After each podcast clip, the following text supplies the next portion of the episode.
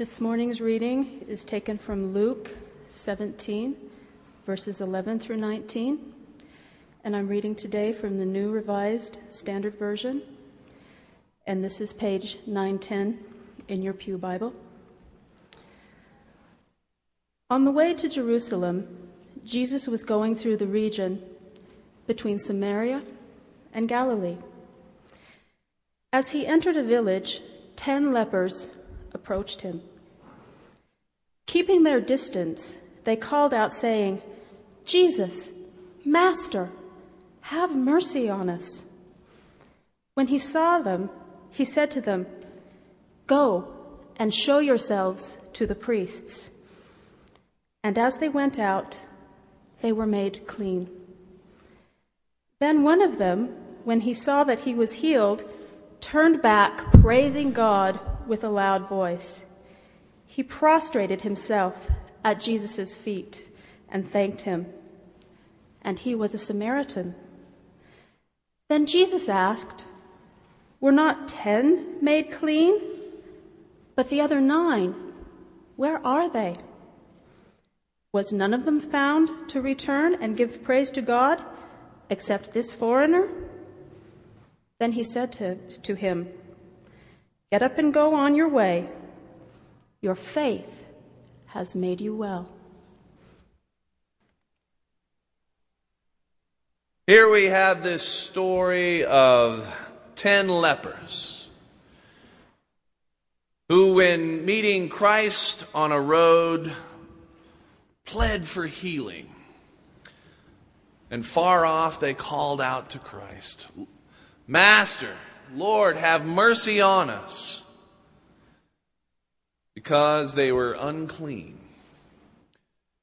Now, in this first century Palestine, if you were a leper, and leprosy, they, they kind of attributed leprosy to a lot of different things. It could mean a lot of different things. But if you were someone with a very obvious disease, you were required by law to announce yourself when you came into a room, when you saw someone on a street from far off. Uh, running around, imagine this, running around yelling, unclean here! Back on, unclean! You don't want to get near me. I'm unclean. I mean, I, thank goodness we've gotten over this, right? unclean. And so from far off, they see Jesus. And clearly, Jesus' reputation has gotten around as a healer. Lord, Master, have mercy on us. And Jesus sees these who've been left out. You know, there was no soup kitchen at that time. What you needed to rely on was someone in the family going making dinner and food and bringing it outside of the town and leaving it somewhere and then scurrying away. And then maybe you could come and grab your food hopefully before all the other lepers get to it right?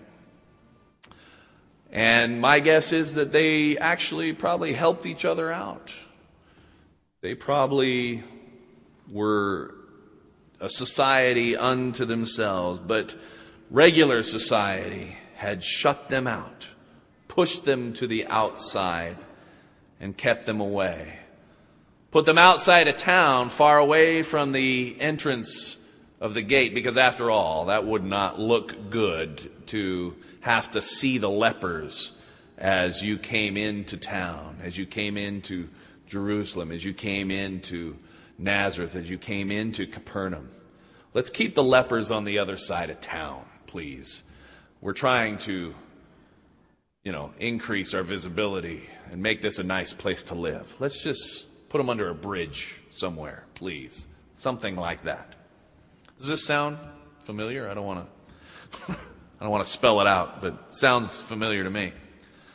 Untouchable, completely apart from society and yet completely dependent on others.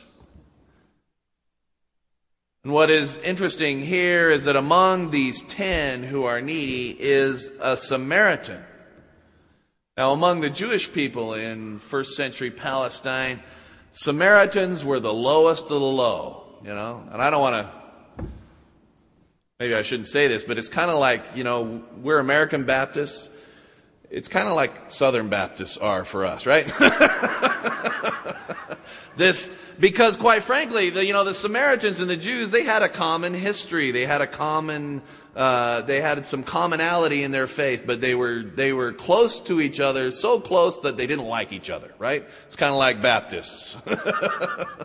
You know we know each other too well and we you know we have our we we go our separate ways at times.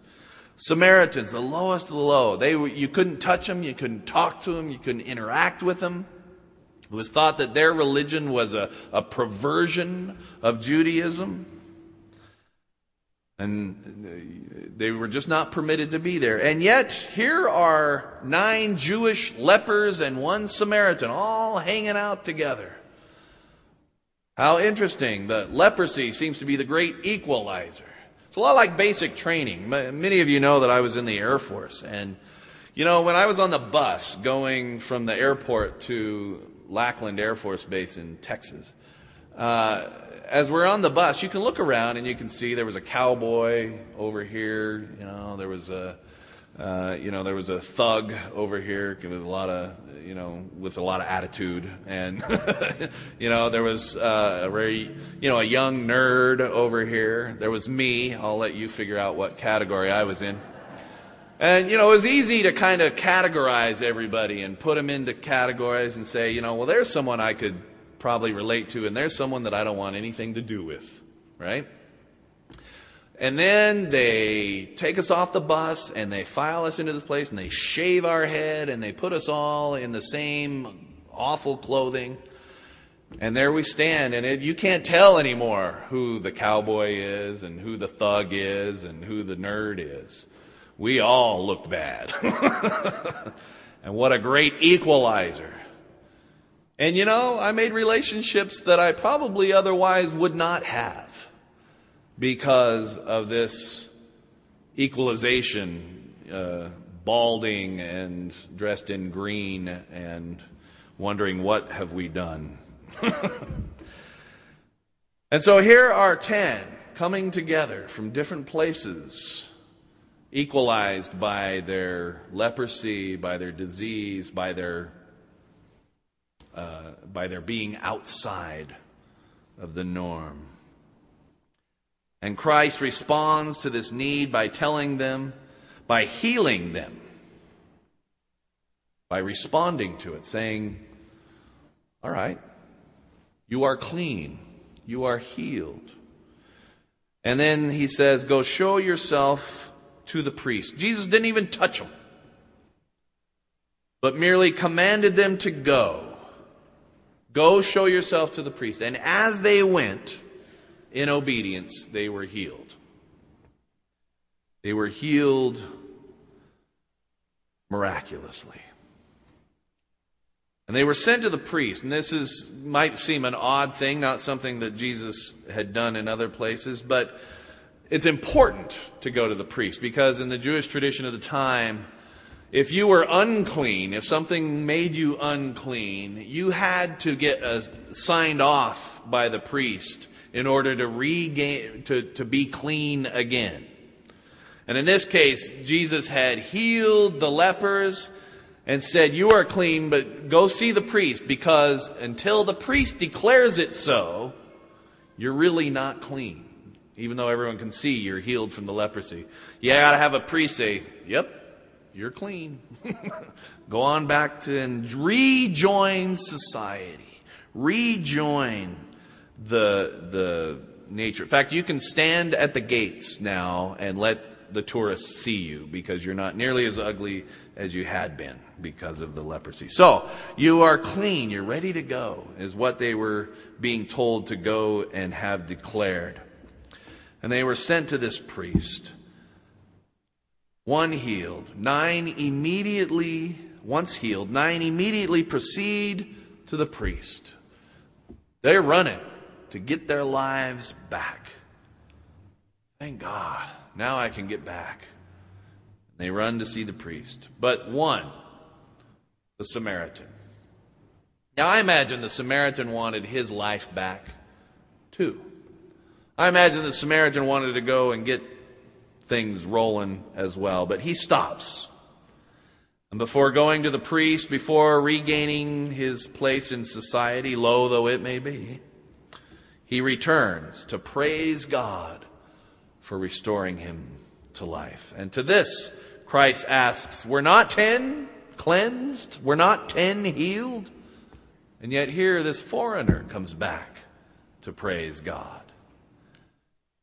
And then Jesus does something remarkable. He commends the Samaritan for his faith. Now, what a shock the readers of Luke must have had, realizing that Jesus just made the Samaritan the hero of faith here. These low, low foreigners. So, you know, it, this text prompts me to ask what's the difference here? Why only one, and why this Samaritan? Here were 10 people for whom fate had completely changed their lives. I'm sure they didn't start off with leprosy. They started off having a normal and great life. But leprosy had taken away all their hopes, all their dreams, all their desires and ambitions, all their potential.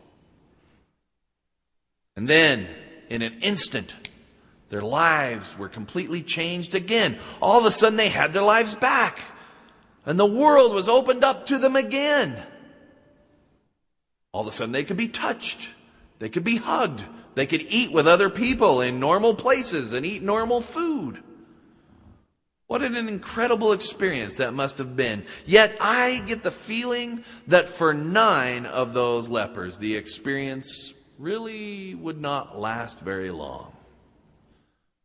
Oh, I'm sure they were faithful and thankful.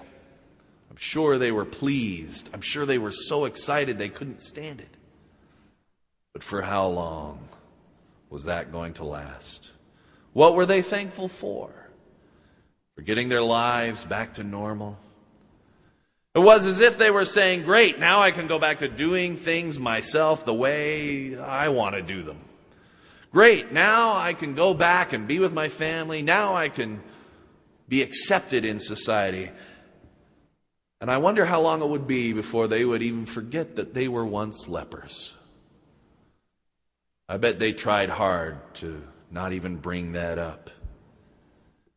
And I wonder if they stopped hanging around with Samaritans. I wonder if they said, you know what, I can't really be around Samaritans anymore. It was nice when we were lepers, but now I'm moving on.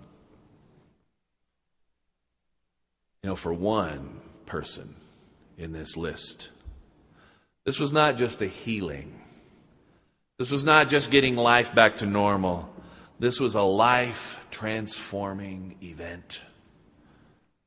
This awful disease had ravaged his life. He was broken. He was dead. And in his brokenness, he came seeking Christ. I think it was the depth of the change that was different here. For nine, Christ merely cured them of a physically debilitating disease. For one, Christ transformed his life and he was given rebirth into a new life. And he would never be the same. He wasn't going back to his old life because he would never be the same ever again. It's like those people who have those near death experiences and they, you know, they're on the table and they died for like five minutes. And then they wake up and they realize, wow, I, I died and I've come back. And they see the world differently. Things look different, things smell different, things are so much grander and more important, and they have a whole new passion for living. This one leper experienced that and came out of that with gratitude and acknowledgement of God's mercy and grace. You know, the Samaritan recognized that he could go to the priest and go back to being the same person he was, or he could run back to the source, run back to Jesus where that healing power had come from.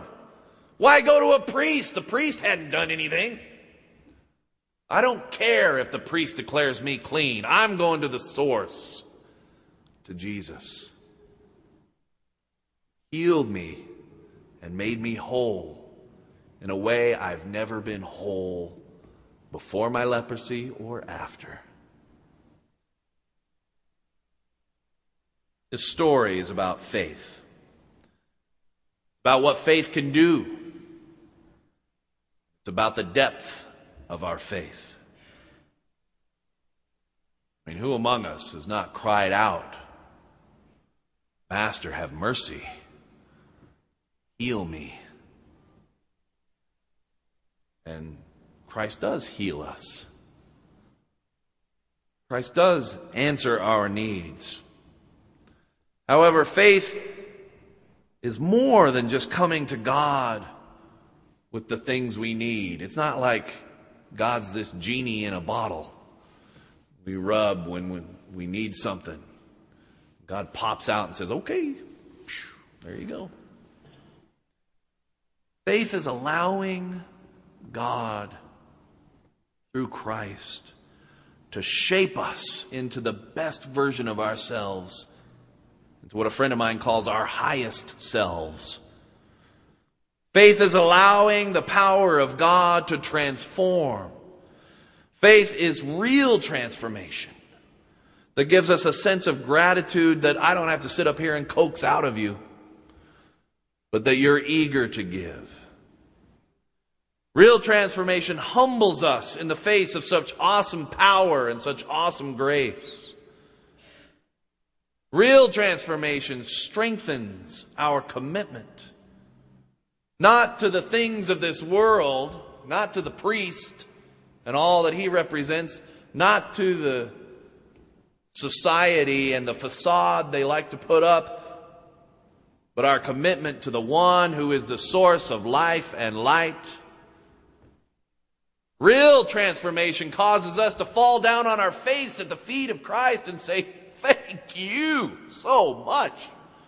I didn't know what I didn't know. I didn't know what I didn't have. My eyes are open. Praise Jesus. I didn't know. Thank you. Christ does not just invite us to be healed. Christ does not give us our life back. Jesus completely turns our lives around. And the life we knew without Christ's love is nothing like the life we know with it. You can say amen. That's okay. A little feedback wouldn't kill you. so the invitation comes to us come follow me. It's not an invitation to hold on to the status quo. Jesus doesn't say, Come follow me so you can keep from changing. Come follow me so you can just be the same person you've always been. Jesus says, Come follow me and I'll transform you into something new. I'll give you a rebirth. I'll give you a life you never even dared imagine. And in, it, is in, it is experiencing that reality, this transformation that is seeing ourselves the way God sees us, that is where we find the kind of gratitude this Samaritan displays. Ten people had a personal encounter with Jesus Christ. Ten people were obedient to the things Jesus told them to do, to the letter. Ten people were cleansed, but only one was transformed. And I believe this is a matter of perception perception of what was needed and perception of what happened. Nine perceived that they were in need of healing. One perceived that he was in need of new life. Nine perceived that they were cured of an awful disease. One perceived that he was transformed into a completely new person. I got to tell you, salvation is more than just going to heaven, brothers and sisters. Jesus invites us to be healed as well, to go to Christ with our brokenness, to cry out for mercy and receive it. But Jesus invites us to new life, transformation, rebirth. It is in this that we find a constant attitude of gratitude that we can't hide, that we have to show. Let us pray. Gracious and loving God, help us in, in our iniquity, help us in our leprosy, help us in our perception of our own lives and our own world see the need for your healing, and more than that, the need to be transformed. Help us to let you shape who we are in this world. Not the status quo, not the structures of this world, not the facades, not the desire to fit in. But the desire to be at the source. And to let you change us and remake us to the person you created us to be. In the name of Jesus we pray. Amen.